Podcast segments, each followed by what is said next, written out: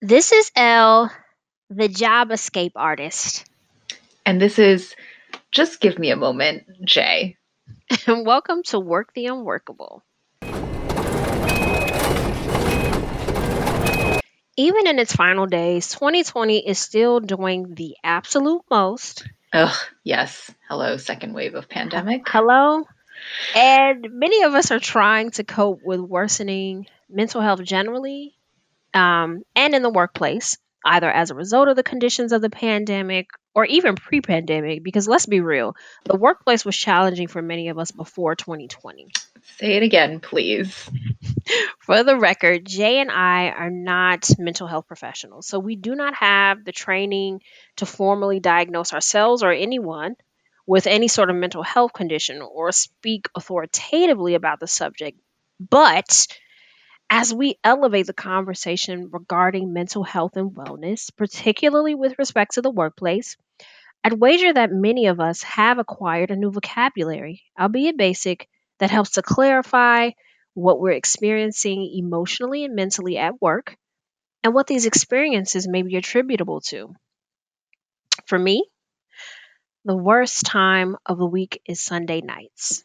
The dread of another work week at an organization that doesn't value its employees, reporting to a supervisor with extremely low emotional intelligence intelligence and unreasonable expectations. Yes, please. We need to have a conversation about these folks and Oh, the and training they need. yes, yes, ma'am. Um, and then completing work that is either way beyond my skill set or so basic that I start to wonder about my own competence. And so, for the last few years, work related anxiety has been a consistent part of my and perhaps your Sunday nights. Yeah. Today, we're talking about work related anxiety, specifically the kind of stress that is induced by work that leads to anxiety. And this is distinguishable from managing an anxiety disorder while at work, which is a, a much more in depth discussion. We'll share the stressful conditions that have contributed to our work related anxiety, as well as strategies or tools that we've used to navigate it. So, Jay, building on this concept of fatigue and its drivers, including workplace anxiety, in your experience, what are some of the signs that your workplace is doing the most? I mean, you touched on this, Elle, around Sunday nights and the dread. I don't know about you, but for me, this has literally been like an existential sense of dread. Like the zombies are coming for me tomorrow when I walk into my office. Yes. And so that's part of it, right? You just don't want your weekends to end. hmm That also depends, and we'll talk about this later on whether or not your weekends even started because sometimes you have those bosses who make you put your leave on a spreadsheet even on weekends. Which is crazy. But yes. Yeah.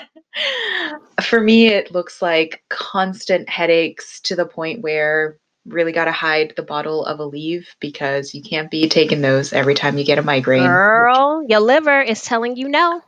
I know, I know. I've been good about it. I I closely look at those labels of how frequently you can take it. There's tension throughout my entire body Mm. where I mean, I'm just like a tree trunk, right? I got so many knots all over the place. Mhm, mhm. It Same. look yeah. Thank you to massages, which we can no longer get now. Looking forward to those. Girl, I got me a massage gun. I will, Mm. we'll talk about it later. Ooh, I need to get I need to find out which brand you got. I was thinking of picking up one for myself. Okay.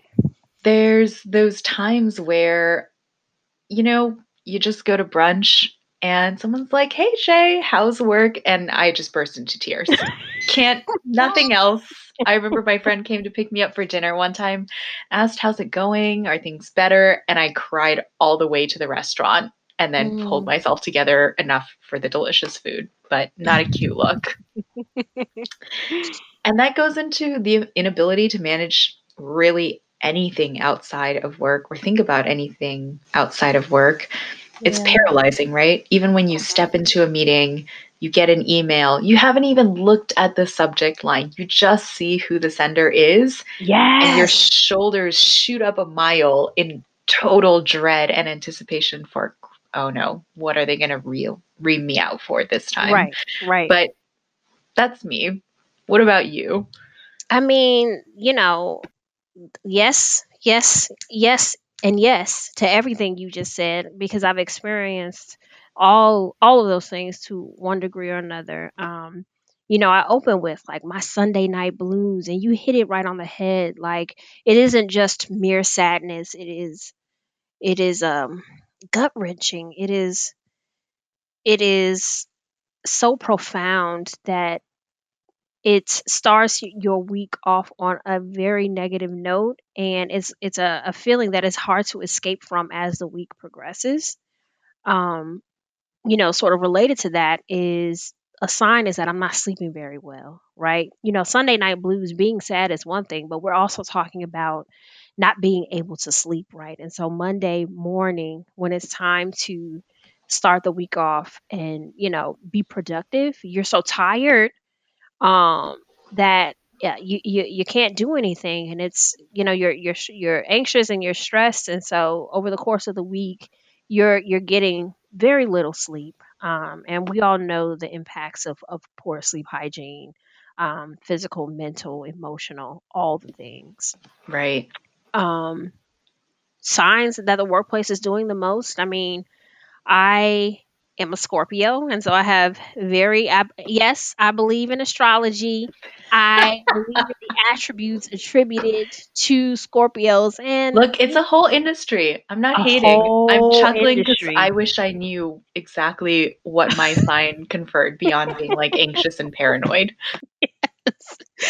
but like with respect to um you know other signs i think is strong emotions of one sort or another. One of the things being like irritability right? It could be related to the lack of sleep um Mm. sort of um being up with upset with yourself. But i find that when i um uh extremely and continuously irritable like it's a red flag for something that's going on. Um and i'm speaking with respect to the workplace but that something something significant is happening that is contributing to that irritability um also just uh related to what you said in terms of inability to manage anything it's it's that inability to concentrate right Yeah. being able to focus um, is hard because you're tired, but your mind is also occupied with with thoughts of you know I can't you know do this. Um, you're just you you you can't focus. Um, and that that's been a huge problem for me, which we'll touch on later, just in terms of like what the effect of that inability uh, to concentrate uh, has. And then lastly, you know, I over I would say probably the last 15 years or so have struggled with like digestive issues and um having started guided meditation and sort of exploring health and wellness I have come to understand that everyone's anxiety might manifest differently in terms of physically and so my anxiety is that that not not just the knot in my stomach, but like a really huge or significant decrease in digestive function. Um, you know, stomach aches. Um, Mm. like like I mean, I'm not going to go into full detail cuz I can have those conversations with my gastroenterologist, but like it's real, you know, like the physical manifestation of that anxiety is in the pit of my stomach. And so, you know, these are are, are the the signs that especially when I can separate from what's happening in my personal life, right? If my personal life is popping or it's stable or, you know, You whatever the case. it's you coming know. from work. Yeah. Absolutely, absolutely. Um, that being said, right, we we think about like the flags and the, the signals and like the things that tell us that something is going on. Um, the next stage is like, okay, so what exactly is going on? Like, what is what is the condition or conditions in the workplace that are contributing to one's work anxiety? I say for me, people, people, people. Yep. It's not people, it's people. really not the beautiful mission on a company's website or Nope. all their social media mentions. It is who are the people you're in the trenches with every day. Yep, yep. And what kinds of behaviors are those people engaging in? Um, and so when I say people, I mean people who are engaged in negative behaviors, hot trash supervisors and coworkers, right? And Such a great term. examples of hot trash, right? Things that have um, uh, concepts or terms that have sort of proliferated in the common discourse about bad workplace behaviors microaggression passive aggression um, you know working to undermine you just being outright mean uh, or racist or sexist but it's the people who come to work and engage in those those behaviors um, and you know there's a strong connection to your overall well-being that um makes it difficult to combat those behaviors without fear of losing your job, right? Yeah. Uh, you introduced me to um, this really great concept. If you can explain for the listeners, um, I am experiencing it right now. Um, but if you could just explain like this this notion of deny attack and reverse victim like i, I thought it was really profound um, and it relates to this notion of like negative toxic behaviors by um, peers and particularly supervisors Yeah, I mean, definitely not going to do full justice to this term, but it's something that I've seen come up on a bunch of different accounts that I follow on social media where essentially, so the shorthand for it is Darvo. And this is when I point out, hey, Elle, what you said to me was actually pretty hurtful, Mhm. and here's why. And the first thing you do is you turn it right back on me and go, you know, Jay, actually, one, I disagree. And two, what you said by bringing that up offends every fiber of my being and my perfect sensibilities. I'm actually the victim here. You're the problem.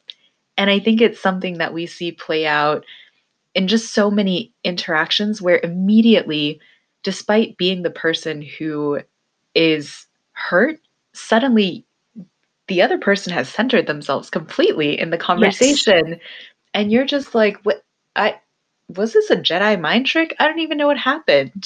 And when did it happen? I mean i didn't even see the moment where where we where i went from being the victim to you being the victim. Um, and when it ha- well, first of all, thank you so much for sort of giving me a new concept and language and framework to like frame this behavior. But it is um when your supervisor engages in it, again, it is so hard to talk about it because you know they're gonna keep using the Jedi mind tricks, but also this is your livelihood, right? And this right person is in a position to take that from you. The the means by which you support yourself and your family, clothe, feed, and house yourself can be stripped away or taken away by simply uh, engaging in self advocacy. And so, this condition, I would say, is like the primary cause for me, especially right now. Um, is a is a primary condition that creates my work anxiety. Um, separately from that, I'd say workplace um, deadlines, but really just this notion of a fast paced environment. Look, let's be clear. I work in the nonprofit sector, okay? So any deadlines that exist are created by humans, right? And right really it's it's code for we've convinced ourselves that this is required to squeeze as much as possible from our employees. Like we want to get every ounce of productivity even if it is at the expense of the mental health and well-being of employees. And it's nonsense it's nonsense. I mean, when you think about like deadlines with respect to grants and stuff or like um like reports and compliant um compliance reporting, you know, that makes sense. You can't just turn in things whenever you want to. right But I'm also speaking in terms of this notion of instant gratification, whereby you're not necessarily held accountable to some external deadline. You are held accountable for your supervisor's instant gratification. They just want it done right now, even Right. though it could be done at a different pace. And there's not Um, always a rationale for it, right? Like right, right. I've been out. I remember one time I was going to a friend's house to spend the weekend with her family, Mhm. and I'm literally on my way out. I get a text from my manager. This is a Saturday, by the way, Saturday afternoon. And the text is, Hey, are you free? Because the CEO wants this report by tomorrow. And you can't say you're not free. You can't say you're not free. Right. Yeah. And the response was, you know what? Just hop in a car, take your laptop, work your way in the car, work tonight, and then you can have tomorrow off. Again, this was my weekend. Just really want to hammer that in. right. And so I did that. And it was horrendous, right? One, I had promised that I would spend time with my friend and her family. And it was incredibly rude to her family. Like, I had to apologize for doing that.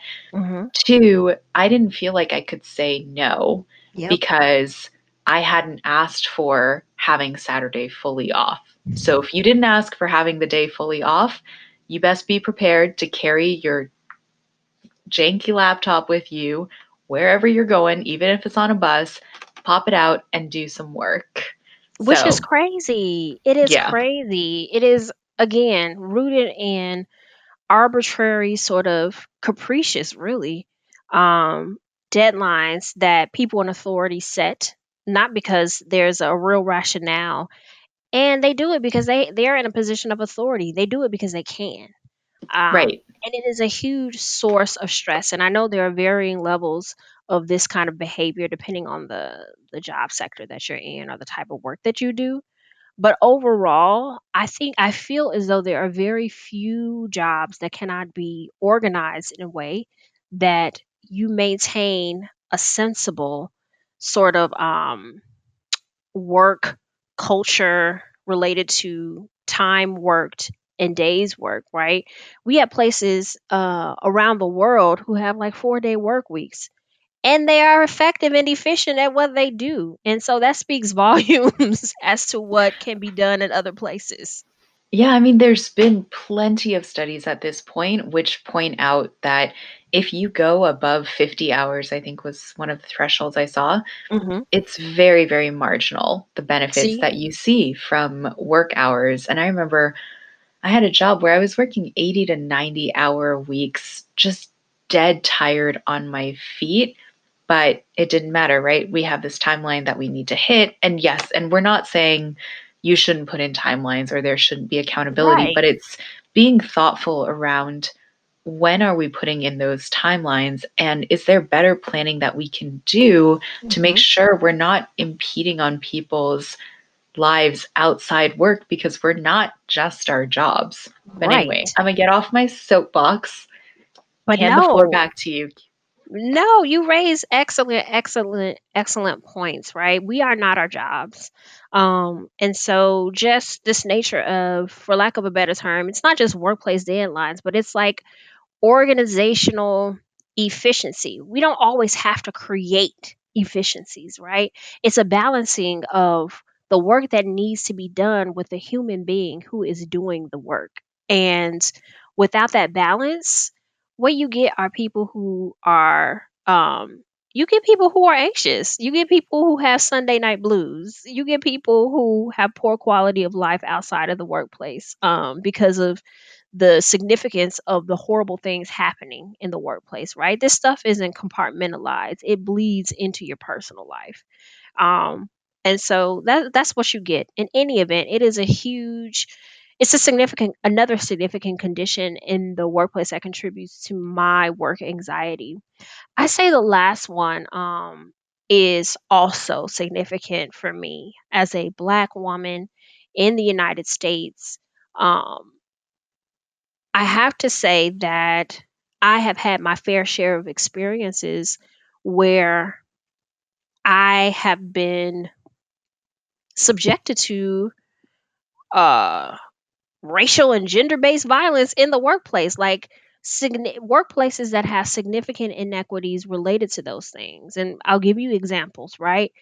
Knowing that the reason why i'm not being or, or receiving credit for my contributions is purely because i'm a woman or pu- purely because i'm black or purely because i am a black woman. Right. um having those contributions undermine right uh what that looks like is someone you know uh, creating or generating value for this organization and having someone at the table say well i did this better or so and so did it better or or not even using the word better but that, that's great i'm gonna let you finish i'm gonna let you finish but you know susan is the greatest of all time actually right? Y'all Mm, remember that kanye uh vma yep. situation. Um but that that that's literally the equivalent or just being silenced. Um you know a lot of workplaces try to pretend that they care about your feedback and want you to to provide input but when you do it it's ignored um Or or you're hand just slapped. Seriously you're literally discouraged from giving it um, you're taken out of spaces where feedback is provided uh, and leveraged like important executive leadership meetings or working groups or any any of those spaces right you find yourself not not only not having a seat at the table but like literally being both directly and indirectly told like your opinion is not valued.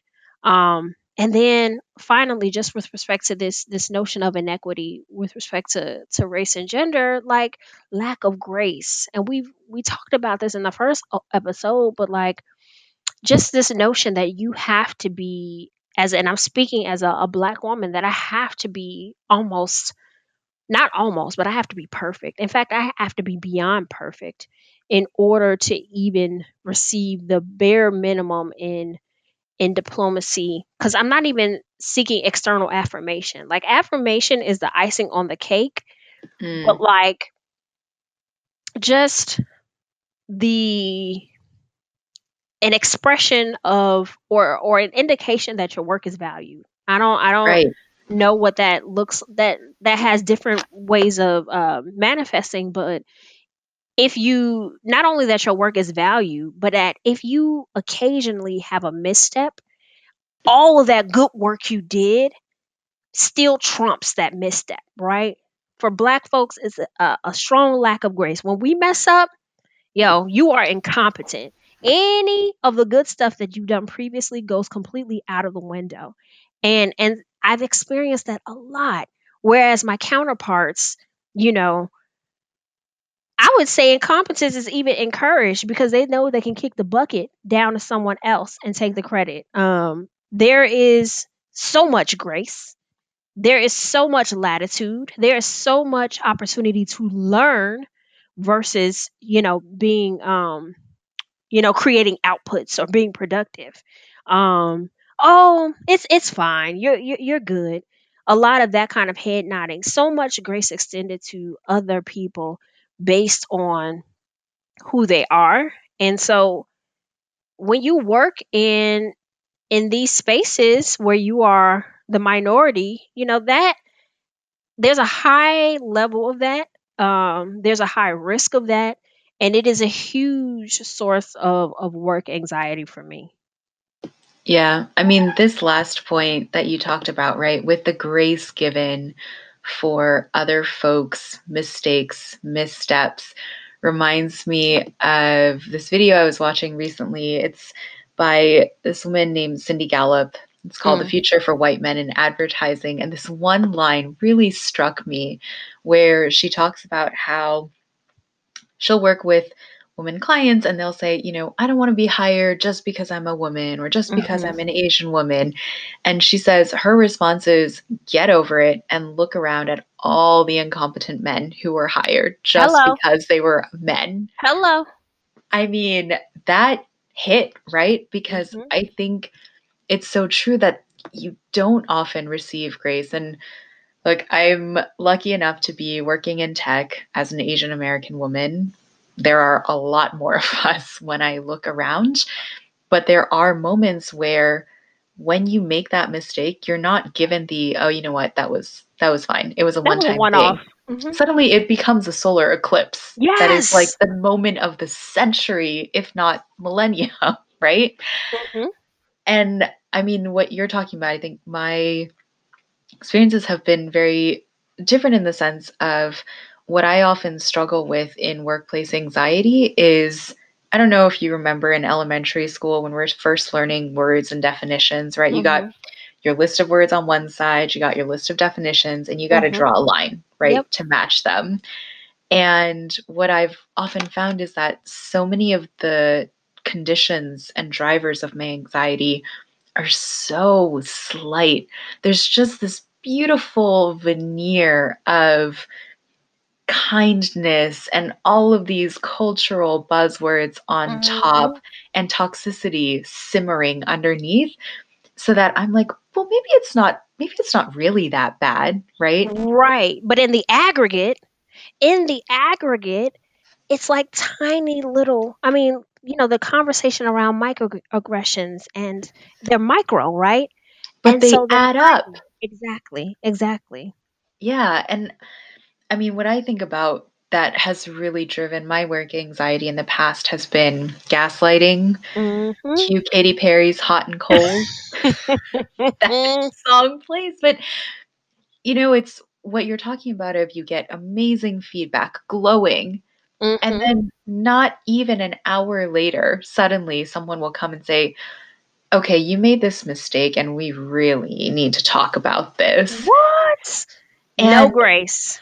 no grace, and it it destabilizes your sense of how you're performing, and it's something that I also myself as a manager now have to constantly watch out for of Mhm.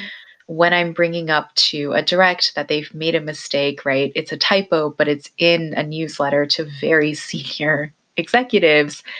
Look, I get that it seems small. Here's why it matters. And for me, it's remembering if this is a one off thing, it happens every couple months, I don't care. Right.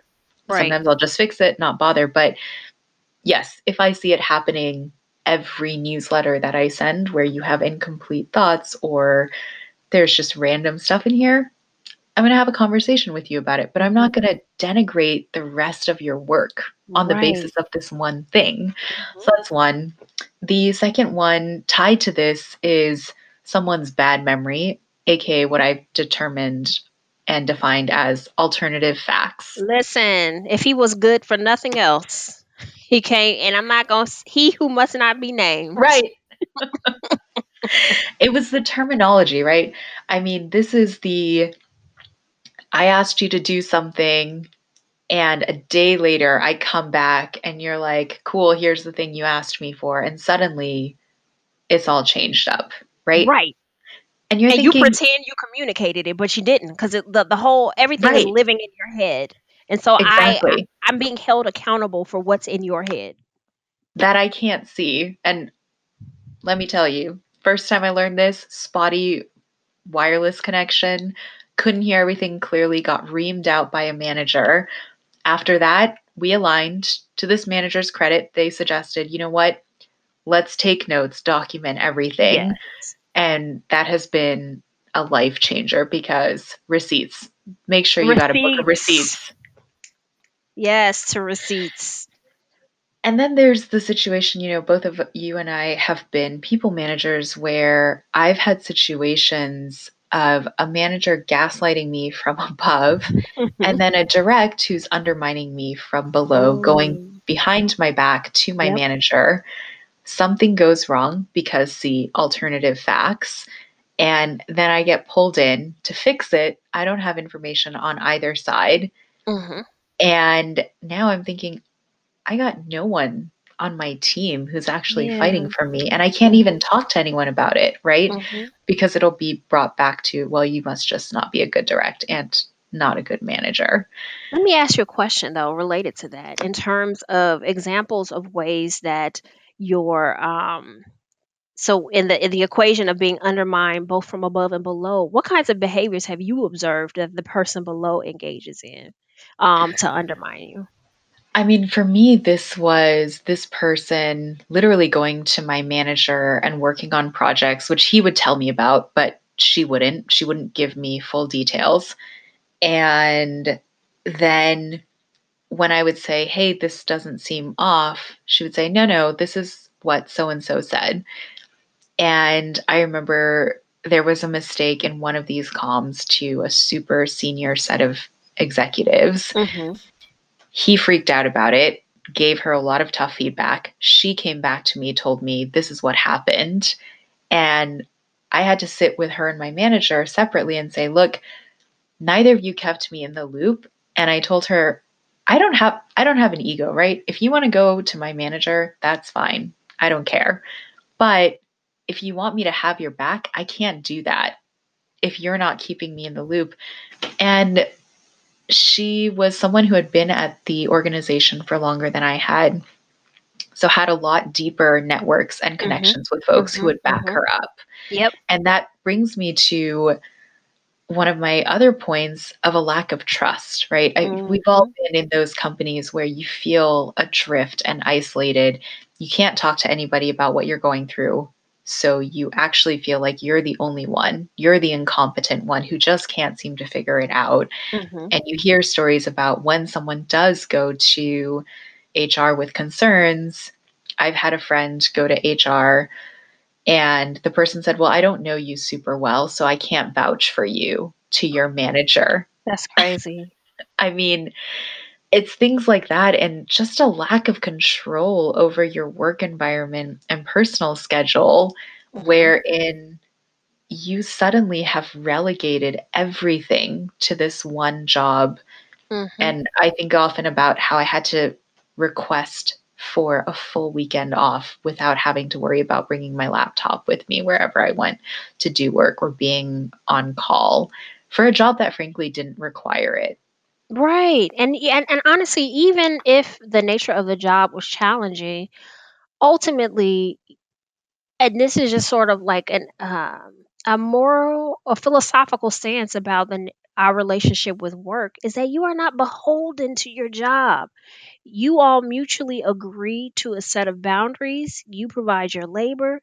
They compensate you for that labor it is a it is a, a, a transaction of mutual agreement and i find it hard to believe that on the front end you said and you get to determine what i do outside of work hours most right. places most places give you a tour of duty or i mean that's just my public sector experience in terms of like being very clear about when you are expected to work because when you communicate that on the front end i get to make an informed decision about whether or not this is a job for me so if you tell me on the front end, um, weekend works, because a lot of job descriptions say weekend work required or some weekend work required, they put that on the front end.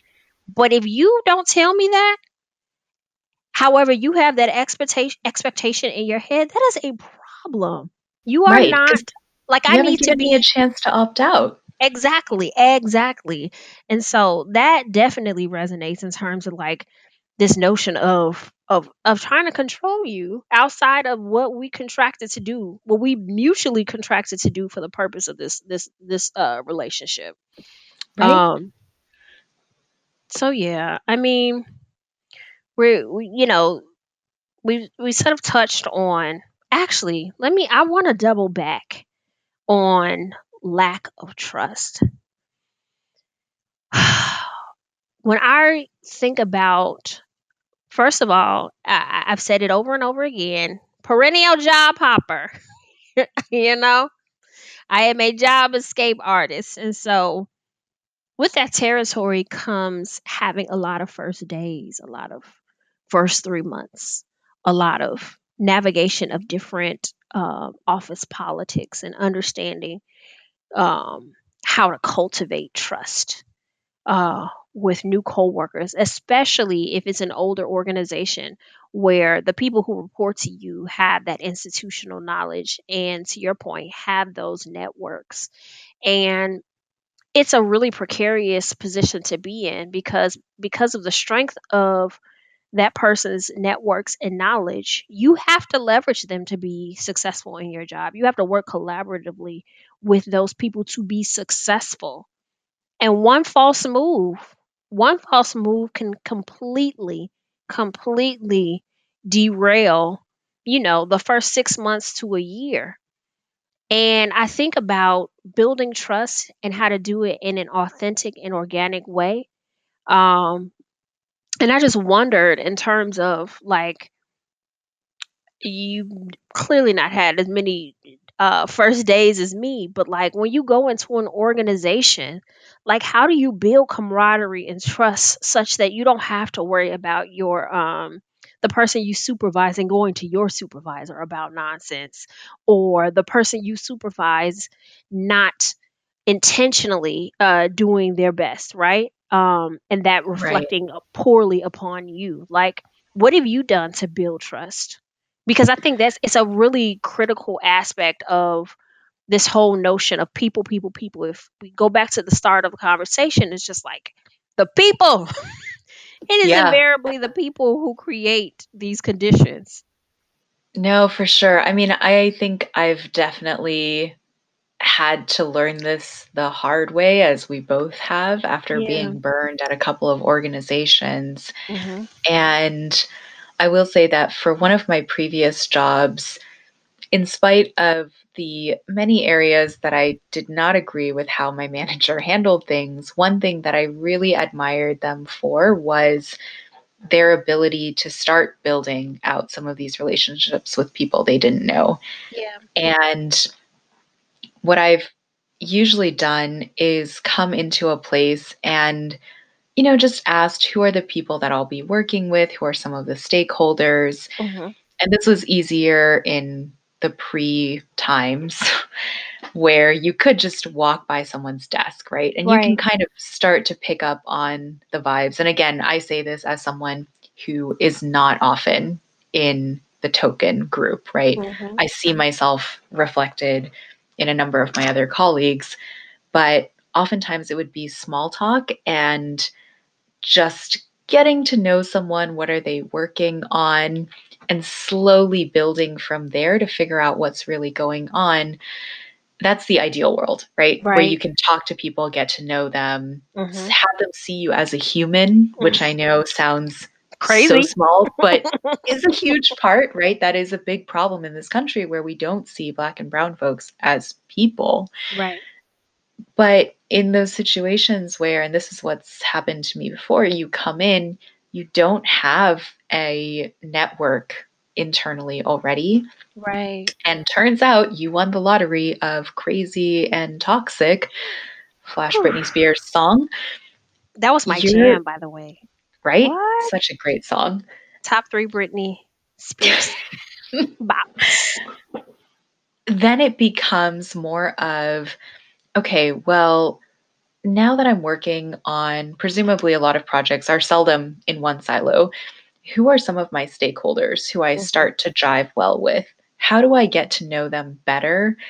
And honestly, Elle, that was my saving grace in one of my previous roles where one, I had a friend in a different department and she had a manager who knew me and he was willing to talk to me because she and I had worked together previously. I knew I had at least that one ally. Mhm. Um, but it also was in my circle of peers, there was one of my peers who I felt like wasn't scared of my manager at the time. He was the Mhm. only person. And it was this very slow dance over a couple of months of getting comfortable enough to tell him, I am terrified to come to work because I never feel good enough and I never know what the outburst of anger might look like. Right. And it was only from talking to him that I learned other people felt the same way. And I know this is not a perfect panacea by any means, but I think it's you'll know there are some people who you're like, all right, you're good people. I can trust Mhm, you. And you mhm. start building it out. And they're the ones who I feel like are so critical for grounding you because one, they know the professional context. Two, they know you. Three, they know the quality of your work. And they're the ones who remind you, Elle, you are a badass who is phenomenal at her job. All of this stuff that you're hearing from your manager, That's nonsense. And let me tell you all the reasons because that's what you need, right? You need to know it is not you, it is the environment, it is your manager. These things are not intrinsic, nor do they have any bearing on your worth and what your contributions and their value are. Yeah, no, that this, I mean, you raise a good point in terms of like having a voice that counters the the negative narrative, um, and not one ju- that just does it in a way that's supposed that isn't um uh serious or significant. You know, it's not the they're there, you're fine, but it's the let me let me provide receipts of how great you are. These are the projects that you worked on. I have had the pleasure with Exactly. working with you. I have demonstrated evidence of how good you are. And so when you have these moments, I need you and I'm here to remind you that the bulk of your career or is is is stellar. Like I am here to keep you grounded. You know, I double back to this notion of of lack of trust or um you know, uh, how do you develop that trust with your colleagues? Because I find that, yes, I definitely eventually find the people who keep me grounded or who can ultimately be a support um, when when the, the times get tough. And, and just be a friend, right? Because you don't befriend people for what they can necessarily give to you, but they sort of organically start to serve that purpose. But I find that I also come in performing in a way for the existing employees, um, Mm, performing in a way that isn't as necessarily um, intuitive, um, is probably overly deferential. Um, and it's just rooted in having come into organizations where there is significant mistrust with yep. with the leadership and and you know how things have gone and you being like brought in by that same toxic leadership so you potentially being sort of a part Allied with exactly that. Yeah. um and yeah it's just it's a performance and you know it's something that i'll continue to sort of grapple with but um just trying to build trust in a way that makes sense but also does not give away your for lack of a better word, power. Mm. Um, because I think there, there it's problematic to also be or try to overly ingratiate yourself Oh, to people. 100%. Um, like Yeah. it can obviously it could definitely like backfire. Um, and so yeah, I think those are um we've talked about some conditions that I think a lot of people can say these things have existed and happened to me in one way or another. And whether I've sort of couched it as a condition that creates work anxiety, it is it is a thing. Um, I would love to work at uh, a couple of the jobs I've had. They've opened up with a video from Zappos um, Oh, yeah. about how like you know the, there's such a strong emphasis on workplace culture Right. um, and they've given the impression that that's what's going on, Mm. or that's Was what they like a aspire to. Was it like an Emerald City situation? Everybody's got the green glasses on, yes, beautiful culture, and then you walk in and you're like, "Oh, no, it's it's all it's all an illusion." all an illusion, all an illusion. Um, but given that these are the kinds of things that happen to a lot of us, especially BIPOC folks, you know, we've talked about sort of like the symptoms and um, or the signs, the kind of conditions that create these signs. Um, what has been the effect on you personally, mentally, emotionally, um, physically, of work anxiety in particular? Like, what have you seen um, occur, like, um, to your psyche as a result of like these kinds of negative experiences in the workplace? Yeah, I mean, we talked through, right, the physical signs, and that's part of it of the constant headaches, the tension, and honestly, probably diminished health because you're working so many hours, or this is what's been true for me at least, working so many hours to try and prove that I'm worthy, that I'm good enough, that takes away from your ability to do anything else. I've literally had friends who've told me we can't rely on you because you're always working. And that was Mm. definitely a tough wake up call for me at one of my previous roles. But on a more internal looking basis, I think for me, the biggest and most painful one was a loss of self confidence. And I know that we love to bandy around, be more confident, just own it, be a boss. But I think what was really damaging for me was feeling like I lost my voice. I didn't trust myself. Hmm. Like I had an Ariel moment where my workplace was Ursula. and that's tough because Little Mermaid reference for you people. right, that was tough because I think when I remember reading about how do you learn to speak up, the bigger issue was that I didn't trust my intuition anymore. And that was what had gotten me the job. And I'm sure that's been the case for you, right? You are brilliant, and that's why you're hired, only to come in and have almost the roots of your intuition and your brilliance upended. Mhm. And without Mhm. that, how do you thrive? How do you survive, right? Right. Uh, so I think that's a big one. There's, and that will lead to poor performance because you start doubting every single decision you're making, you're second guessing. So, by nature of that, you become more inefficient.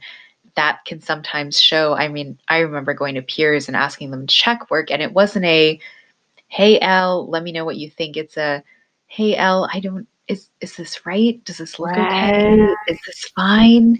Right. And that really asking undermines permission, you know? Exactly. yeah. Um, it comes with fatigue from putting up a facade because you're so drained internally. But you all, you and I both know this. We can't show that. You got to still turn up with a hundred watt smile on your face, Unless you be the angry black woman. right. And as an Asian woman, it's just a we expect you to be smiling, to be proper, to be quiet, Yep. and just go with the flow, right? Mhm. Don't raise any ruckus, all of that. And so you end up operating really from a place of absence and diminished value, which honestly led me to a point where I was considering should I just down level myself? Yeah. Should I take a role that's lower because maybe I'm really not cut out for this? And thankfully, I had a friend and a colleague who said, no, before you think about doing that, why don't you have a conversation with someone else first and Mhm. actually validate whether or not that's true? And I think that's one of the most dangerous things about these toxic workplaces. They really lead us to feel like that's the reality when we've been dropped into like a VR experience and we we need to just pull ourselves back. Virtual reality Yeah. is not the real you. Yeah, and just to jump in on that point, you know, we had talked about it um, earlier, like this notion of down level- leveling, and I'm bringing in a part of sort of my current experience. Like, you know, I mentioned that it's great that someone had that conversation with you about, hey, before you take yourself out of the running for this or another opportunity or determine that you don't have the capacity to do something, get a third party sort of opinion, get a second opinion about that. And I wish I, I am in the midst of a down leveling and I wish that I could have done that because as I shared with you earlier, right? this down leveling is is part you know selecting jobs or work assignments that don't necessarily align with your Right. skill level or your capacity right because you know you you, can you are a high performer and you generally know that but these work conditions have created self-doubt but also not only selecting jobs or, or assignments that are um, for lack of like are not aligned it's the resulting compensation that isn't aligned with And what it you sets you back. Absolutely, absolutely. When we think about, and I'm just speaking in terms of like the data on generational black wealth, you know, you and your counterparts of other races and ethnicities start on the same path, are at the same level And because of the conditions um, in the workplace that um, disproportionately negatively impact you as a black person, what you see is a divergence between your paths. They start shooting up, you know? Right. They they you know, you look down, you look at their LinkedIn profile and their executive director this, executive what that and you you you're stagnant, right? Because you have experienced was equivalent to workplace abuse and violence so much so that you second guess yourself. You're not as thoughtful about the opportunities um, that you can pursue. You electively pursue things that um, don't challenge you and you're not paid. So over time you and your colleague who started off at the, the same place are so far apart in terms of wealth. When they when that Right. person retires, they're good. Meanwhile, Yeah. you're going to be the person that has to work until they're 75 because of all Right. that lost income over time. And so, absolutely, like this notion of down leveling, and I, I emphasize it because, you know, the podcast is meant to be cathartic uh, for us and an opportunity to share experiences, but it should also be like a flag for listeners. Don't do this. Do not Don't do the this. things that we've done. seriously. So thank you for, you know, um, highlighting that point. Yeah, but I'm curious. I mean, I've talked through kind of the things that I think both of us have struggled, right? With that lower self esteem. What are some of those other ways that you've seen the anxiety really now take hold in ways that you wish it wouldn't of your life?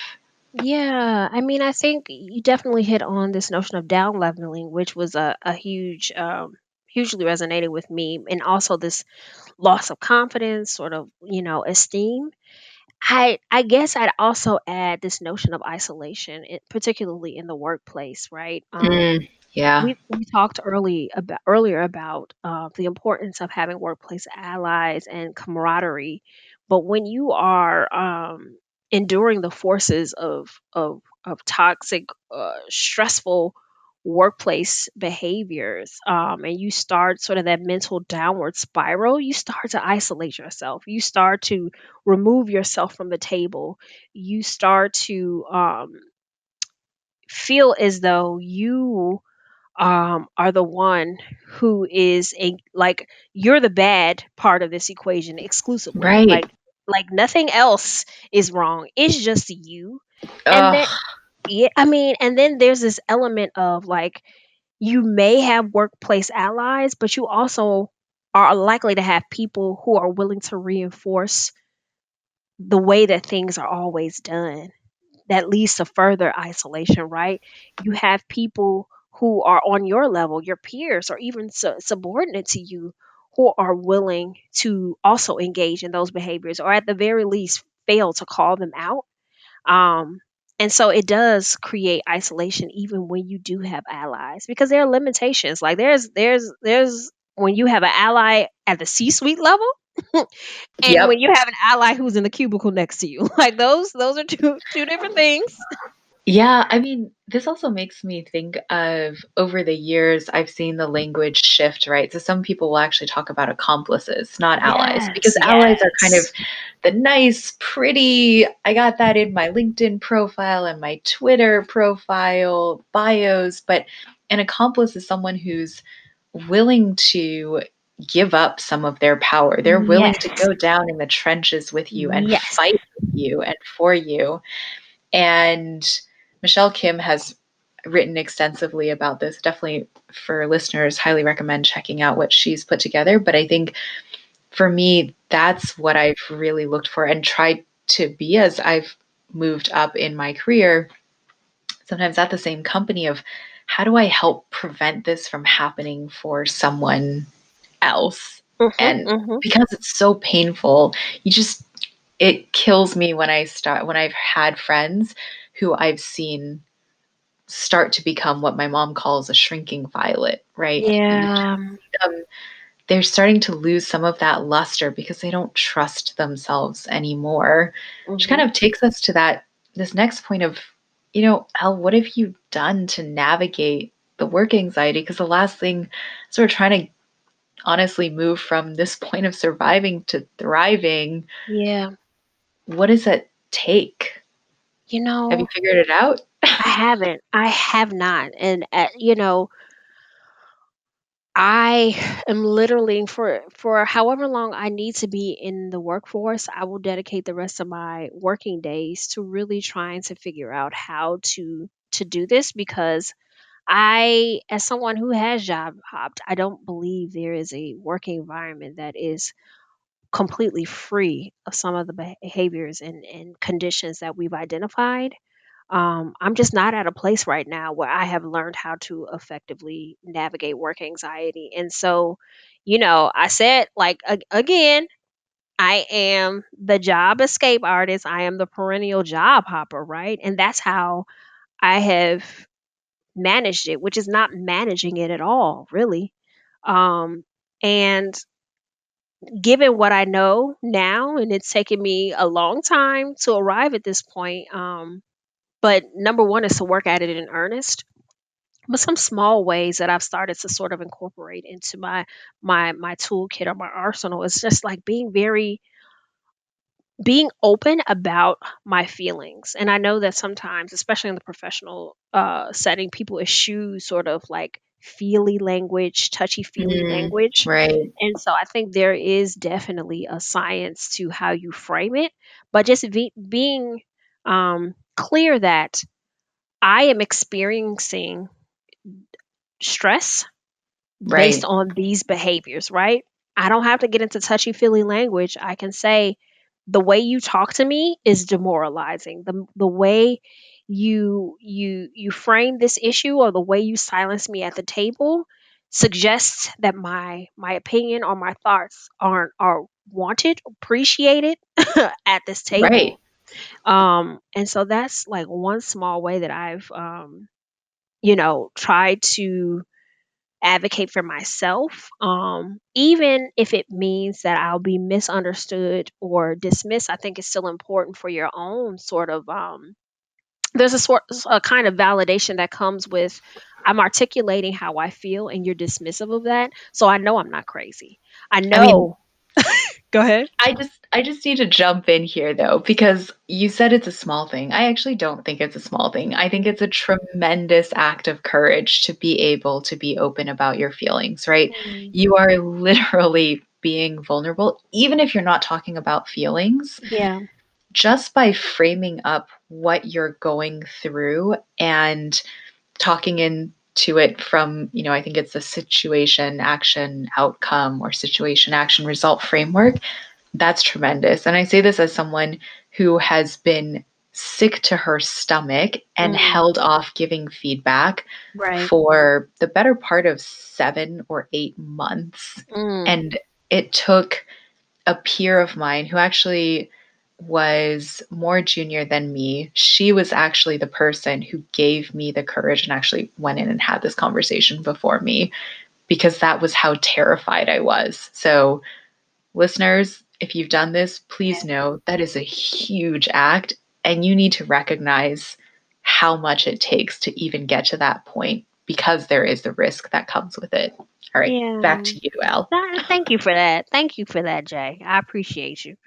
Um, and so it's not to to minimize the efforts the the other efforts that i've engaged in because i your point is taken. It does you know it does take courage. Um i'll say that um activities like just trying to recenter myself um highlighting that i when we worked in physical spaces just being able to leave the building take a walk around the block not be reactive and impulsive um, to a negative condition and allow myself to think through, I think is a very um, important and profound sort of um, tool to have at your disposal because um, you have every right to be upset in those moments, but like how you react to the situation could dictate what what happened like being solutions oriented like how you react in those moments may dictate your future. And so taking a pause to say, okay, this is how I'm feeling. This is my contribution. This is their contribution. This is what I want to happen. how do I get there? And maybe that's taking a walk around the block. Um, at some of my old organizations, it was saying, "Hey, so and so, can we do our kitchen chat?" We would literally go to the kitchen um, at certain part, like towards the end of the day, eat a snack, commiserate for like ten minutes, and it was a huge confidence booster. It was a reminder that you weren't alone. It was a a an opportunity to get in the moment feedback um and obviously you have to be like if your your your office is an open concept office please don't do this Go for a walk. go, Go for, for a walk. walk Everybody needs to get their 10,000 steps in or yes 5,000 if you're, you know, not as ambitious like me. And uh given a, a a side note in terms of like doing this on virtual um uh platforms that companies are using now in order to uh, facilitate meetings and the like, just know that you are always being watched. So if you are not the host of the meeting, your conversations might not be private. Okay? Oof. Yeah, make So, sure that little red light isn't going on exactly. or just hop on a phone call, you know? Gmail, text, anything that is not related to the platform that's being used for a meeting space. But like the overall, the notion is like taking a breather to commis- like connect with a work friend, someone who can help ground you. Um, and then you know something that I've recently incorporated is meditation. It has been um, so helpful just in my life, not just um, with respect to work, but just life. This notion of focusing on the breath, being present, centering yourself. When you are not projecting into the future, you can actually live and appreciate what's happening in the moment and think clearly and critically about what's happening in the moment. Um, and I think, you know, for anyone, eh, just as a life practice, I think meditation is is is bomb. And then I, I'd say lastly, uh, given that I'm, I'm I'm just on this path of trying to learn how to navigate, what I really appreciate appreciate about you, Jay, is your commitment to being thoughtful about what you do by doing the research. And so, you know, again, for as long as I am in the workforce and I have to sell my labor, like I need to be very, very thoughtful and intentional about the types of organizations that I work for, the positions that I seek, and not just relying on my own intuition. I think it's an important part. But I think consulting other resources, whether, you know, it's written materials that I find on the internet, conversing with people in the organization, um, all of those things I think are um, critical for being much more intentional and thoughtful than I have been um, in terms of selecting jobs. Like if you're running away from a job versus, Mhm. um, you Running know, towards a new yes, opportunity. exactly. Like if like the oppor- the risk of making a misstep or finding yourself in the same exact position again is very high. Um, you know, and so 100%. that's that's that's that's that on that. What are, what have you done? And I you you definitely inspire me in terms of just like thinking critically about how to navigate this this work anxiety. So I'd love to hear like some of the things that you've done. Yeah, I mean, you know me, me and Google, best friends. I feel like I'm one of their true power users. I would say that it's been rough, right? Like you, I wish that I could say, yes, I've got these three things, I do it, and I am good. The Right. anxiety is gone. But the reality is that it comes back even when it's not welcome. I've put a hmm do not disturb sign on my mental door and it just keeps opening and walking in anyway. And I think for me, it's been a couple of things. So, one, when I was really struggling to find my voice, to figure out how to build trust, I read so many different articles. I listened to a ton of podcasts, hmm and just to get a sense of what were other people going through. And that was helpful, right? To realize it wasn't just me, because hmm I think that's the most dangerous part of any of these situations where we're contending with our anxiety. Somehow we think we are special snowflakes and nobody else has this level of anxiety. right. the second thing, and I've been extremely lucky to have this, is being able to go to therapy consistently and having a therapist who is a person of color and is someone who gets it, Yeah. not having to explain things. Mhm, mhm. But he doesn't let me off the hook, right? He will not say, Yeah, that's tough. It'll be, Yeah, that person's tough. But what do you know to be true for you? Is what Mhm. this person is saying to you reality? So it's been honestly several years of working through that. And with therapy, have been building out those practices of doing thought logs, you know, creating affirmations for myself to hold me to what is really true for me, not just someone else's projection that Mhm. I've let become my reality. The other thing that I think has been honestly a lifesaver is having a web of peers who I can rely on. And I don't just look at this within my current company, right? I pull from, I mean, you've been on the receiving end of some very desperate, anxious text messages. So for better or worse, you are you are part of it. Sorry, you can't escape. but I think it's those friends from college, from grad school, all of that, right? Who've seen me. I have my former managers or mentors who know me as a good performer. And Yeah. I can't emphasize that enough because there are people who can say, Oh no, Elle, you are a top performer. Mhm. Remember that. Remember, this has nothing to do with you. Um, giving that feedback, it's really tough for me. I rehearse it constantly before I actually give it. I remember even when I was uh, leaving a role, I actually practiced my resignation speech with like four different people because I was so nervous. And I'm glad I did because that's a whole other story next time. and the last one is honestly navigating it means sometimes knowing when you have to escape, right? You talked about job hopping, but I actually think that that's fine. There are places that are not meant for us, and we need to know when we just got to go. But we just want to make sure that when we're leaving, we're leaving with our eyes wide open about what's next. Mhm. Mhm. I couldn't agree more. I couldn't agree more. Um, this has been so I don't know, cathartic. As I take this time to reflect on my next move, I just I want to shout out like just this conversation. I needed it. Sorry. I'm making it about me, but sorry. This is great. Um and we we've talked about, you know, the signs, the causes, the effects of workplace anxiety. You know, can you give us some workable wisdom for the listeners and for Elle? Yeah, I mean, we talked about, right, those first early warning signs, if you will, of anxiety, whether they be from a physical perspective of the tension, I'll step away from the Aleve bottle, you know, poor sleep, digestive issues, all of those manifestations, that that's our body telling us something is off here, right?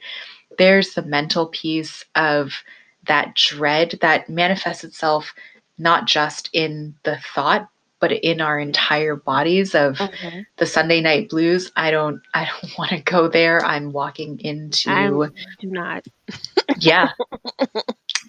And then that's what helps us figure out something's wrong. But Yeah. sometimes we then have to figure out how do we bridge that to the conditions that have led to this anxiety. And I think this is one where, one, it's important to recognize that the conditions as we are telling themselves ourselves about them won't always match the pain that we feel. And that's okay. That doesn't mean you diminish Yeah. the signs.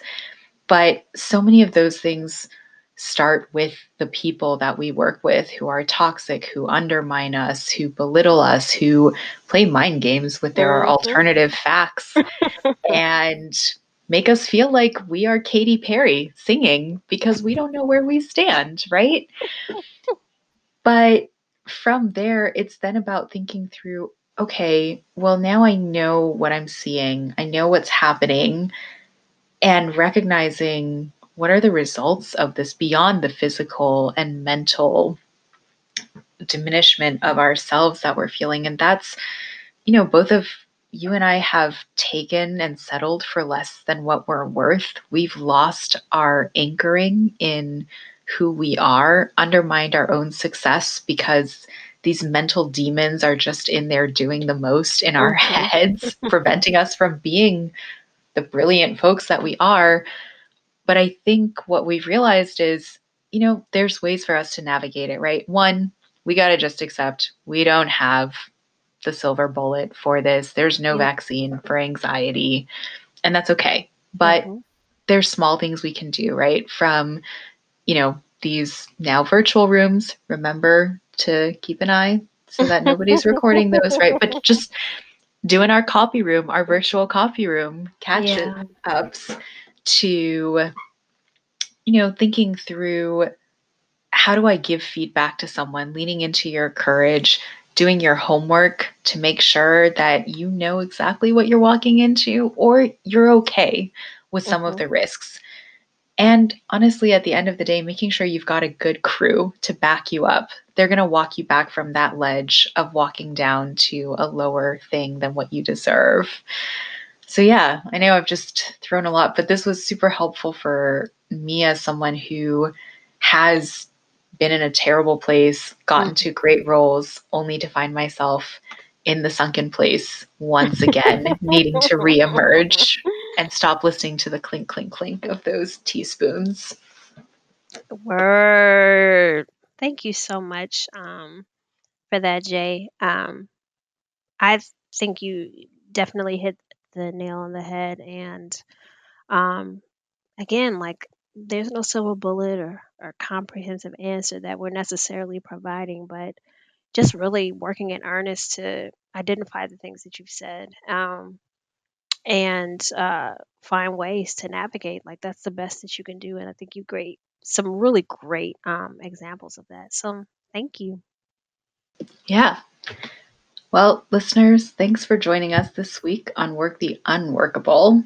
And come back again next time where we'll commiserate about being a mess, or at least when we think we're a hot mess. Bye.